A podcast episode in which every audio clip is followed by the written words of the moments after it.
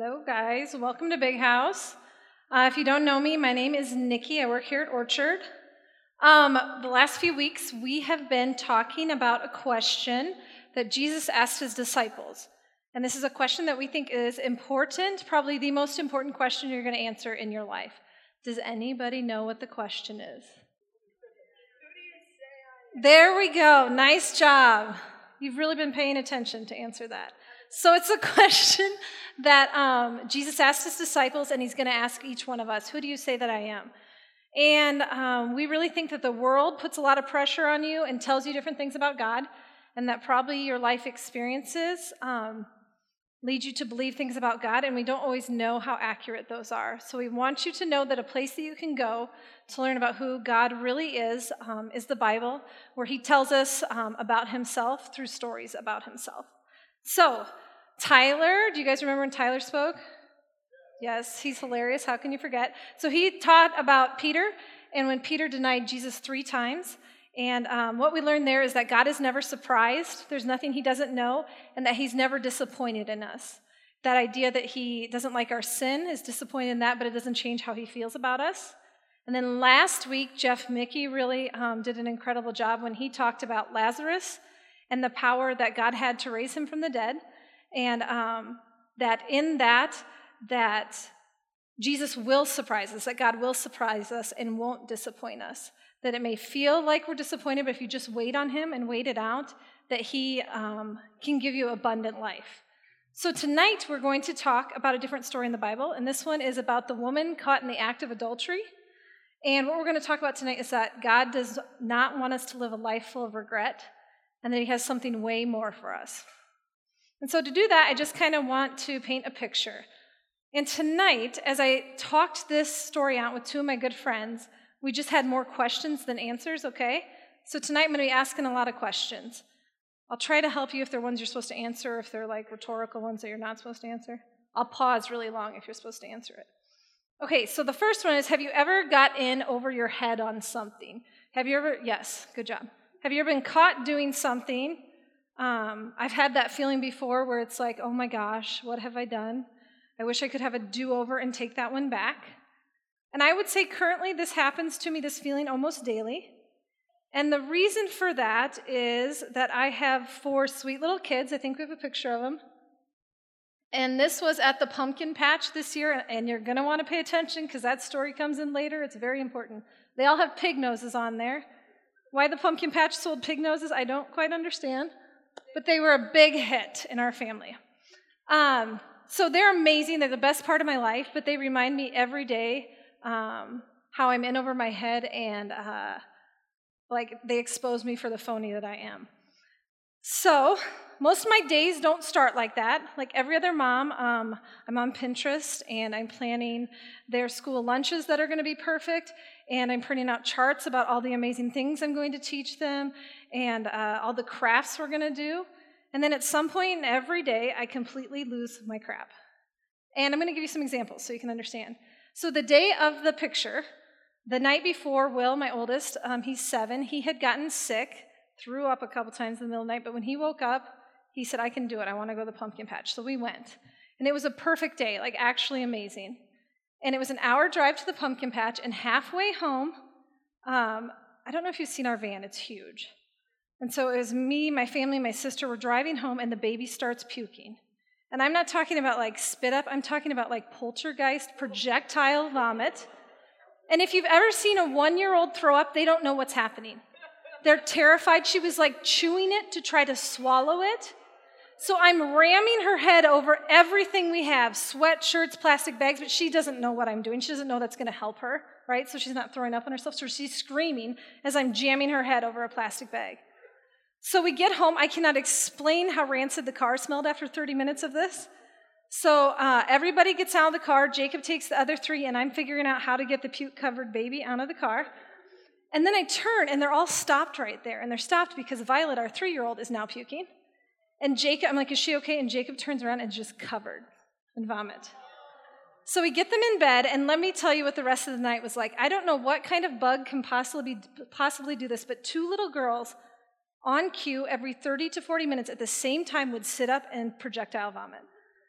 And remember what I said, they don't know to like hold their head over, so they're just puking over themselves. So this started at 8:30 and at 2:30 in the morning when Jacob and I, that's my husband, are in the living room slamming little girls' heads over buckets. Everybody's crying. Jacob screams out, "What the heck is going on?" Only he did not say the word heck. And that kind of summarizes how I feel about parenting a lot of days. And I just want to clarify it's not because of them, it's because of my failures.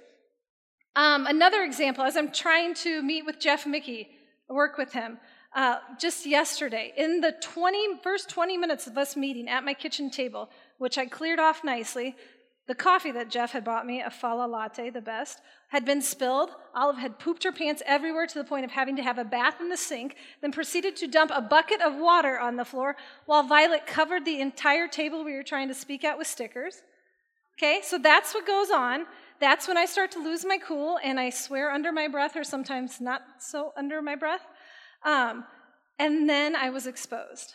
And this, I have one kid of mine back there on Monday, and you can ask him. Monday, we're running late, we're walking out the door to school, and as Violet pulls up my dress and asks why I'm wearing shorts under my dress, which I think is pretty self explanatory because that's how often that it happens that I have to wear shorts under my dress, because one of them is always doing that. And I'm yelling at them like, we do this every single day. You're not supposed to be hitting your brother with a stick right now. You're not supposed to go into the back door of the van. You just get in your seats and sit down and buckle up. I'm screaming. Um, one year old little girls have an incredible strength when they don't want to get in their car seat. So I'm actually like karate chopping the baby to get her, like, because she's arched up to get her in her seat. So I'm, all this happened. I walk around to get in my seat in the van, and my neighbor lady is sitting out there. And of all the offensive things she could say to me, she broke me down in three words. She said, You look beautiful. Yeah, three words. Of all the mean things. Like, I didn't look beautiful, I looked psychotic. And I'm like, Yeah, I think I'm gonna kill my kids. And she goes, Yeah, I can tell. And I was like, Oh my gosh, I got in my car, start crying, take the kids to school. So, I don't know if you've ever felt exposed for what you really are, but that happens to me regularly. And I want you to listen to this story of a woman on her worst day, caught and exposed. So this is from John 8, and I think we're going to throw it up there and you can read along. John 8, starting in verse 1. Jesus returned to the Mount of Olives, but early the next morning he was back again at the temple. A crowd had soon gathered, and he sat down and taught them. As he was speaking, the teachers and religious the teachers of religious law and the Pharisees brought a woman who had been caught in the act of adultery, and they put her in front of the crowd. Teacher, they said to Jesus, this woman is caught in the act of adultery, and the law of Moses says stone her. What do you say? They were trying to trap him into saying something that they could use against him. But Jesus stooped down and wrote in the dust with his finger. But they kept demanding an answer. So he stood up again and he said, All right, but the one of you who has never sinned, throw the first stone. And then he stooped down again and he wrote in the dust. When the accusers heard this, they slipped away one by one, beginning with the oldest, until only Jesus was left in the middle of the crowd with this woman. Then Jesus stood up again and said to the woman, Where are your accusers? Didn't even one of them condemn you? No, Lord, she said. And then Jesus said, Neither do I. Go and sin no more. So this story is a little different than the last two. And honestly, that's why I had to start asking all my friends what I'm supposed to teach on. Because, see, we don't know anything about the woman before. We knew about Peter, we knew um, about Lazarus, and we don't know anything about her afterwards. We know that Peter, even though he denied Jesus, went on and like helped to build the church, which is a happy ending. I guess aside from the upside down crucifixion part, it was a happy ending for him. Lazarus got brought back to life, but all we know about this woman was that she um, was nameless, that she was caught in the act of adultery. And how little we know about her actually is probably super fitting because the Pharisees could have cared less about her. I don't think they cared about her. I don't even think they cared about her sin. She was simply bait for them to try to set a trap to catch Jesus.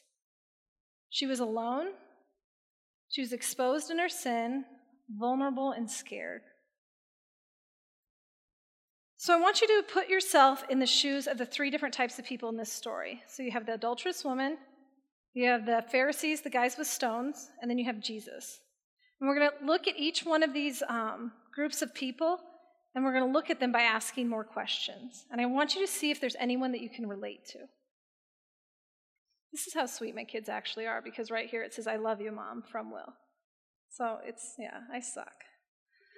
Um, so thanks, Will. I love you too. Um, so I want you to picture the woman. We're going to talk about her first, okay? I want you to actually picture what she looked like. Like it said, she was caught in the act of adultery, okay? So I'm assuming she wasn't probably like properly dressed when she was there, right?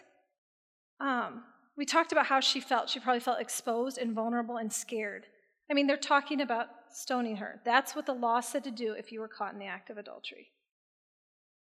And I just wonder if after this encounter with death, this near death experience, was it easy for her to live a life obedient to Jesus? I wonder if we all need these like near death experiences to actually start to live out a life of obedience.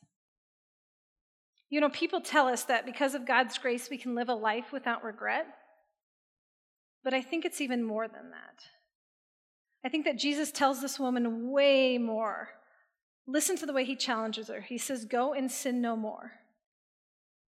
That's a crazy idea. I almost wonder if being stoned and paying the consequences for her sins was easier than the idea of going and being perfect. Because, guys, it's not like she was seeking Jesus out. She didn't necessarily want to change, she was caught in it, right? That's a crazy challenge, and I think it's the same challenge that Jesus tells us go and sin no more. Let's talk about the men for a second the men with stones. What do we know about them? We know that they wanted to trip Jesus up, and they thought they had found a way. You realize there was no right answer. If he said, Yeah, the law of Moses that God gave him, uh, yeah, you don't have to follow that. That's the wrong answer, right? But if he said, Yep, go ahead and stone her, obviously that's the wrong answer, right? So there was no right answer. So my question is who are the ones in your life who throw stones at you? I want you to think about that. Who tries to expose you in your brokenness? Who tries to poke holes in your faith? And now it gets uncomfortable. Who are the people that you have set standards for and they aren't living up to it? Who are you trying to expose? I think of like how many times I'm like, oh, they say they're a Christian, but they blah, blah, blah, blah, blah, blah. And this story came to my mind of some time that I did this when I was your guys' age, and it still haunts me. I was sitting at the lunch table. I was probably like a junior or a senior in high school. And a gal in my class, her name is Larissa, she was just always kind. She was really just actually nice all the time. And her little sister was a freshman, and all the guys in our grade thought she was beautiful because she was. They were talking about how good looking she was when she was walking by. And truthfully, this little girl was pretty promiscuous.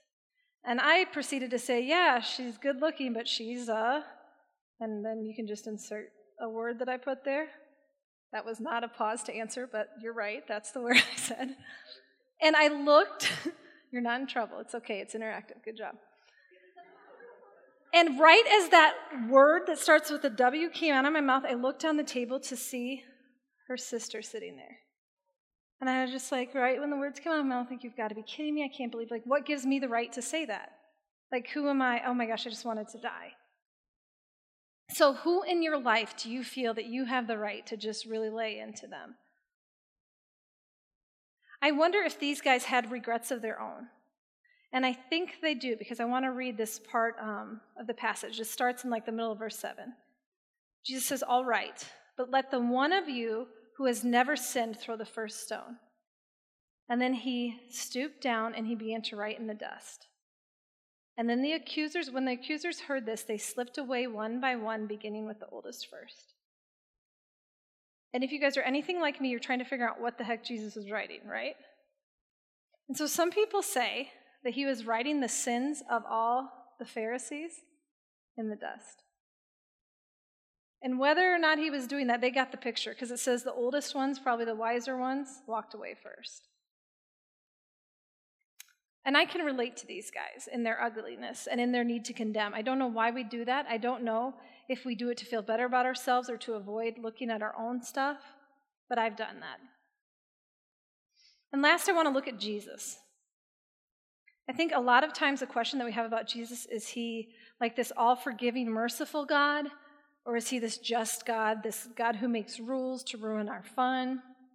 And I think that this story completely answers that and gives us the most accurate picture of who he is. We already said that the woman pro- probably felt completely alone. But you guys, she wasn't. Jesus was with her, standing right by her side in the most remarkable way. Because you see, he didn't pardon her sin, he didn't excuse her sin. It says this in verse 7. They kept demanding an answer, so he stood up again and said, All right, but let the one of you who has never sinned throw the first stone. He called her sin what it was, and he said that there needed to be payment for this sin. But then he did this spin that only God can do, and he threw it right back at them. He said, Whoever's perfect, you start it. He didn't even feel the need to defend himself against their trap. He didn't even feel the need to fight back. He just said, Go ahead, but whoever's perfect, you do it first. And the amazing thing is, because you realize he, he sat down in the dust twice and wrote, right? So what he did was he took, I mean, this is a crowd of people, a half clothed woman in the middle, and he somehow got all their attention off her and put it on him when he sat down and started writing. And when the accusers heard this, they slipped away one by one, beginning with the oldest, until it was only Jesus left in the middle of the crowd with the woman. Then Jesus stood up again and said to the woman, Where are your accusers? Didn't even one of them condemn you? No, Lord, she said. And Jesus said, Neither do I. Go and sin no more. When all of the dust had settled, and it was just him and her, and she had to face what she'd done, he said, Neither do I. Go and sin no more. And the truth is, if you haven't yet sat in that spot, you're going to, where you have to look at Jesus and face what you did, and he's going to say the exact same thing to you. This woman was at her absolute lowest, and he tells her to go and sin no more. The woman caught in the act she didn't necessarily even want to change. And he says, Go away and be perfect. How can he leave her with that challenge? That's insane. Why did he possibly have that much faith in her or in any of us? He said the same thing to Peter You've screwed up three times, you denied me three times, and I still want to work through you. And it's the same exact challenge that he gives you and he gives me. Jesus can confidently tell her to go and sin no more because he knows the rest of the story. He can say, Go and sin no more because he knows that he's going to bend down and take on her sin. He's going to take on the, the adultery. He's going to take on the filth. He's going to take it all on, put it on himself, and pay the price. He can confidently tell her to go and sin no more because he was going to make that possible. Like, this is incredibly powerful. What he did in this moment was he delivered her temporarily from the punishment that she had, right? He dispersed the people who wanted to kill her. But what she didn't yet know was that he was going to do this once and for all, for all of us. That instead of temporarily dispersing, he was going to end it all because he was going to put on all our shame, all our sin, all our shame, all our regret, and go to the cross. And she couldn't possibly understand that yet. Maybe she would later. But she had written a check that she could not cash, and she knew that. And she knew that no one was there to help her. And I want you to think about this because if you're caught in the act of adultery, you're not the only person there. Like, where was the guy that she was with? He was nowhere to be found and Jesus covered it. We aren't capable of perfection. To be honest, probably the only thing we're capable of is messing things up and creating regrets. And then the world takes advantage of us when we're at our lowest point, and it drags us in, and it kicks us out, and it exposes us for our brokenness, and we're left to fend for ourselves. And Jesus has this amazing way of standing with broken people. and he looks beyond their sin. And he says, You aren't innocent and you need a defender who can stand by you. And even if you don't fully get it, I'll stand with you. I'll create a way for you to get back to me, despite the fact that you're the one who broke the way in the first place through your sin, through your regret. So, my question is what do we do with this? God wants you to live a life without tons of regrets. He wants you to not have to live with the consequences that you create. But even the regrets that you do create, He'll take those too. And He'll offer you forgiveness and an abundant life in Him alone that's far better than anything in this world. Because you guys, you were meant and created to be in this community with Jesus. And then our sin destroyed that, and then He found a way to make that right again. He fixed it. And if you know that, if you recognize that pardon that you're given, that grace, should our lives look a little different? I'm going to invite the band up. And as we get ready to worship, um, and as we worship, I just want you guys to think a little bit. If you really recognize this, maybe we should be thankful. Maybe we should seek intimate relationship with our Lord who defends us, who saves us, our rescuer. And then think can we even go a step farther and can we stand with other people? Can we use our influence to share this with other people, to forgive other people, to not cast stones? And can we seek shelter and forgiveness over and over and over from Jesus? Will you bow your heads with me? God, um, as we look at this story, I'm just overwhelmed by the fact that you, when she didn't understand and when we don't understand, just completely take on and clothe yourself in our brokenness. Uh, and I just recognize the ugliness that I've caused you to walk through. And God, we just confess that right now. And for some reason,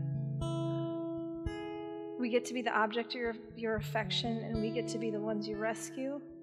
And I just thank you that you created a way and that you call us back to you, God, over and over again. So, God, can this just um, be true for us tonight? Can you just whisper in a way that each one of us here, God, can hear how much you love us? God, and how you want to defend us. And I pray all this in Jesus' name. Amen.